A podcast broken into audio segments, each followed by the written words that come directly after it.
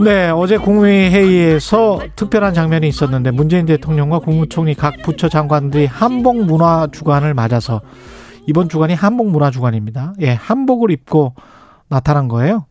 최근 영국 옥스퍼드 영어 사전에도 한복 H A N B O K 이 단어가 등재가 됐다고 합니다. 예, 한복의 인기 이미 세계적이라는 뜻이겠죠.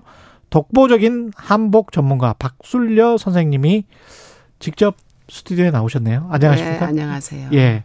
한복을 또 곱게 차려입고 나오셨습니다. 예, 이 새벽에 좀 맞게 입었습니다. 예. 예. 이건 어떤 복장인가요? 어, 이게 전통성을 많이 살린 편하게 입을 수 있는 나들이 옷. 왜 흔히 개량, 예, 예. 개량 한복, 개량복 이런 표현들을 음. 제가 평소에 좋아하지 않아서 아. 나들이 할 때 입는 나들이요? 예, 전통성을 살린 옷.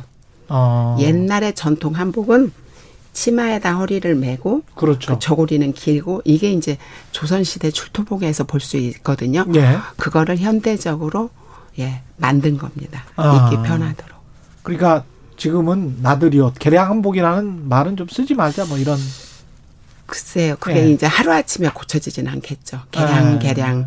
어찌 보면 그것도 그렇게 틀린 건 아니지만 예. 변형을 했다는 예, 현재 좀 이게 전통을 현재적으로 약간 변형했다는 표현으로 써도 되는데 예. 개량이라는 표현을 하는 것이 글쎄 한복을 한 40년 이렇게 한복인의 길을 걸으면서 느끼는 건데 아, 그 어투는 항상 들어도 그냥 듣고 싶지 않다. 한복이 종류가 많습니까?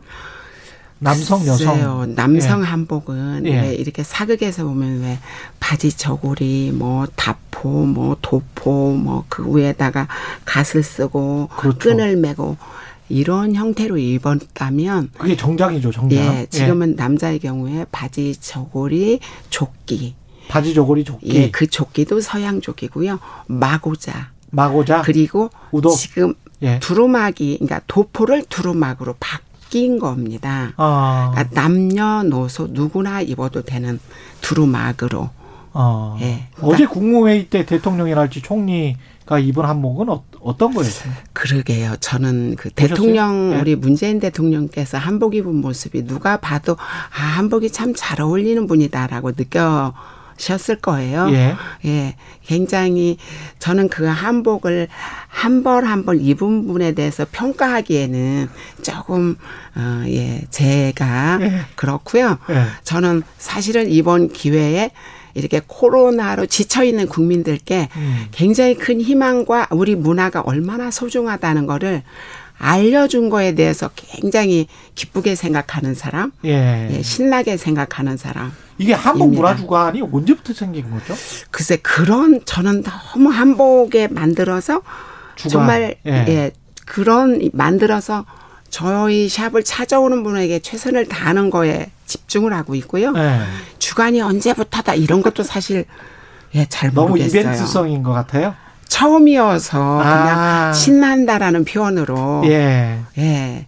저는 말씀드리고 싶고요. 예. 언제부터다 이런 것도 잘 모르겠고 예. 뭐 한복의 복식사를 제가 다 꿰뚫는 사람도 아니고요. 그렇죠. 예.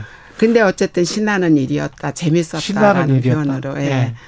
코로나 때문에 사실은 뭐 여러 업계들이 영향 타격을 받는데 한복 같은 경우는 어떻습니까? 한복 업계는? 사실 제가 저번에 청와대 들어갔을 때 영부인께서 말씀하셨어요. 굉장히 한복도 힘들죠. 그런데 지구촌 많은 사람들이 겪는 고통을 예. 한복인이라고 해서 비껴갈 수는 없지만 음. 굉장히 크죠.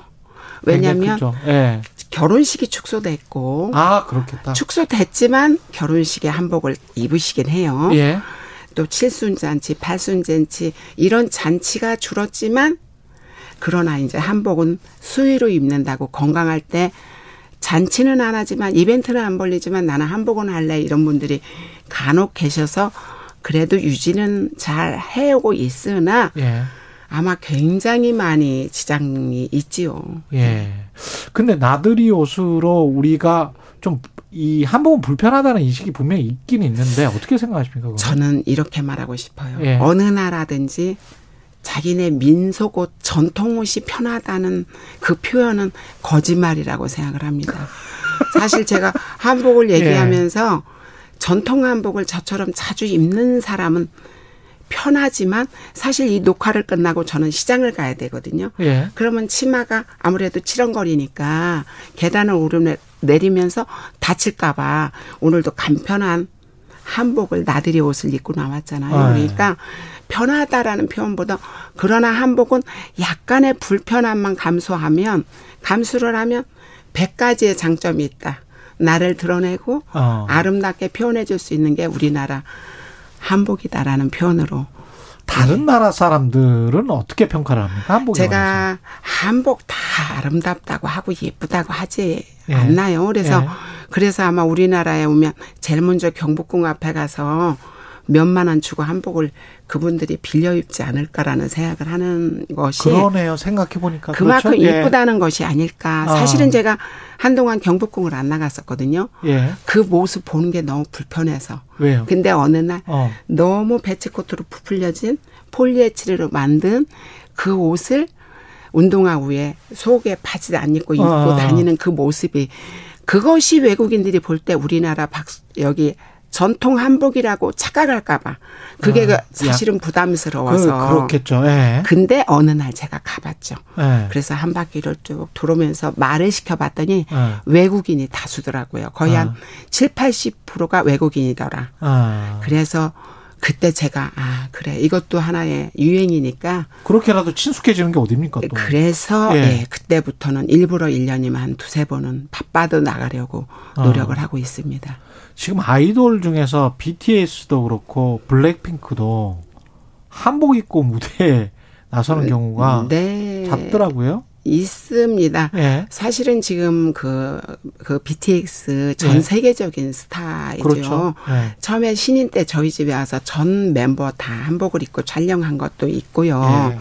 그 진이라는 그 분은 예. 천릭 있죠. 주름 잡히고 예. 큰 광대한 옷을 입고 그리고 이제 공항 패션도 가 쓰고 어. 그러면서 공항 패션으로도 입어줬고 그런 자료들이 저희가 있는데 예. 그런 건 굉장히 훌륭한 모습이라고 예 정말 예, 그럴 때 보람을 느낍니다. 한복인의 길을 걷는 거를. 한복이 계속 아까 이제 그 말씀은 하기 싫다. 그냥 개량 한복이 네. 계속 개량이 되면서 어떤 전통과 대비되게 어느 정도까지는 이게 한복인지 아니면 완전히 그 국적 불명인지 이 어떤 성 같은 게 있을 것 같은데요. 어, 우선은 요즘에는 우리나라 전통 조선 후기 들어서요. 우리나라 예. 염색이 발전하면서 굉장히 한복의 빛깔이 고왔거든요. 예. 그것이 어느 순간에 너무 흐려지고 옛날에 조선 시대 그 빛깔. 예를 들어 그 빛깔이 음. 그다 이제 그 염색이 전혀 없을 때 왜 백이민족? 예.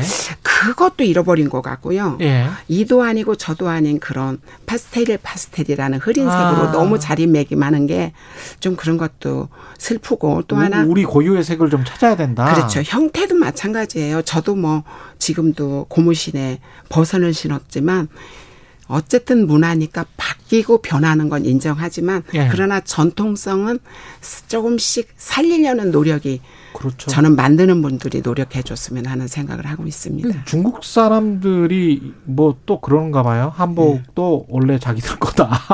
근데 그거는 예. 저는 중국의 교포분들도 저희 손님들이 많이 있으시고요. 예. 위챗으로도 주문을 이렇게 코로나여도 오고 이래서 예. 물론 교포분이시죠.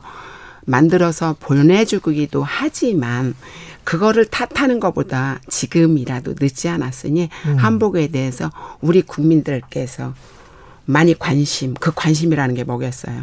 맞춰주고 입어주고 생활화를 좀 해야 된다. 예, 생활복으로 네. 입으라고는 안 하지만 그러나 네.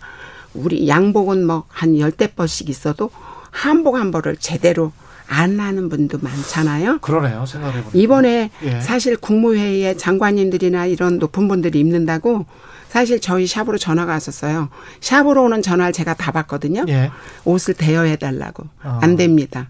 평소에 한복을 좀 준비를 해 놓으십시오. 아. 우리나라 국민이니까. 전 이런 예, 말을 좀 이런 기회에 하고 싶습니다. 그 저 교복을 한복으로 입는 학교들이 내년부터 한 19개나 된다고 하니까. 예, 너무 기쁜 일이죠. 의미가 있겠습니다. 왜냐하면 젊은이들에게 우리나라 한복이 예. 한복이 우리나라 옷이라는 거를 좀 알려줬으면 좋겠다. 예. 근데 그것처럼 좋은 게 어디 있습니까? 그렇죠. 교복처럼. 제가 예. 지금부터 한 15년, 20년 전에 초등학교 강의를 하려고 좀 사람 아이들을 모아보라고 했더니 안 모아지는 거예요. 어. 그러니까 지금 이렇게 입혀서 몸으로 직접 그렇지. 한복을 체험하게 한다는 건 아주 희망적인 일이죠. 예. 예. 박술려 선생님 오시니까 뭐 문자가 좀 왔습니다. 김현철님, 10년 전에 박술려 선생님을 잠깐 만났는데 손수건을 나눠주시더라고요. 일회용 휴지 말고 손수건 사용하는 습관이 좋다고 하면서 아이고. 한복뿐만 아니라 환경도 항상 생각하시는 박술려 선생님입니다. 이런 네. 문자가 왔습니다. 그럼요. 그렇게 예. 쇼도 했습니다. 한복 문화 주간은 마지막으로 2018년부터 매년 10월 셋째 주에 지자체와 함께 개최하는 행사라고 하네요. 올해는 봄, 가을에 걸쳐서 두 차례 개최를 하고 지금까지 한복 전문가 박술려 선생님이었습니다. 고맙습니다. 네, 고맙습니다. 예. 10월 13일 수요일 KBS 일라디오 최경련의 최강시사 오늘은 여기까지고요. 저는 KBS 최경련 기자였습니다. 내일 아침 7시 20분입니다. 다시 돌아오겠습니다. 고맙습니다.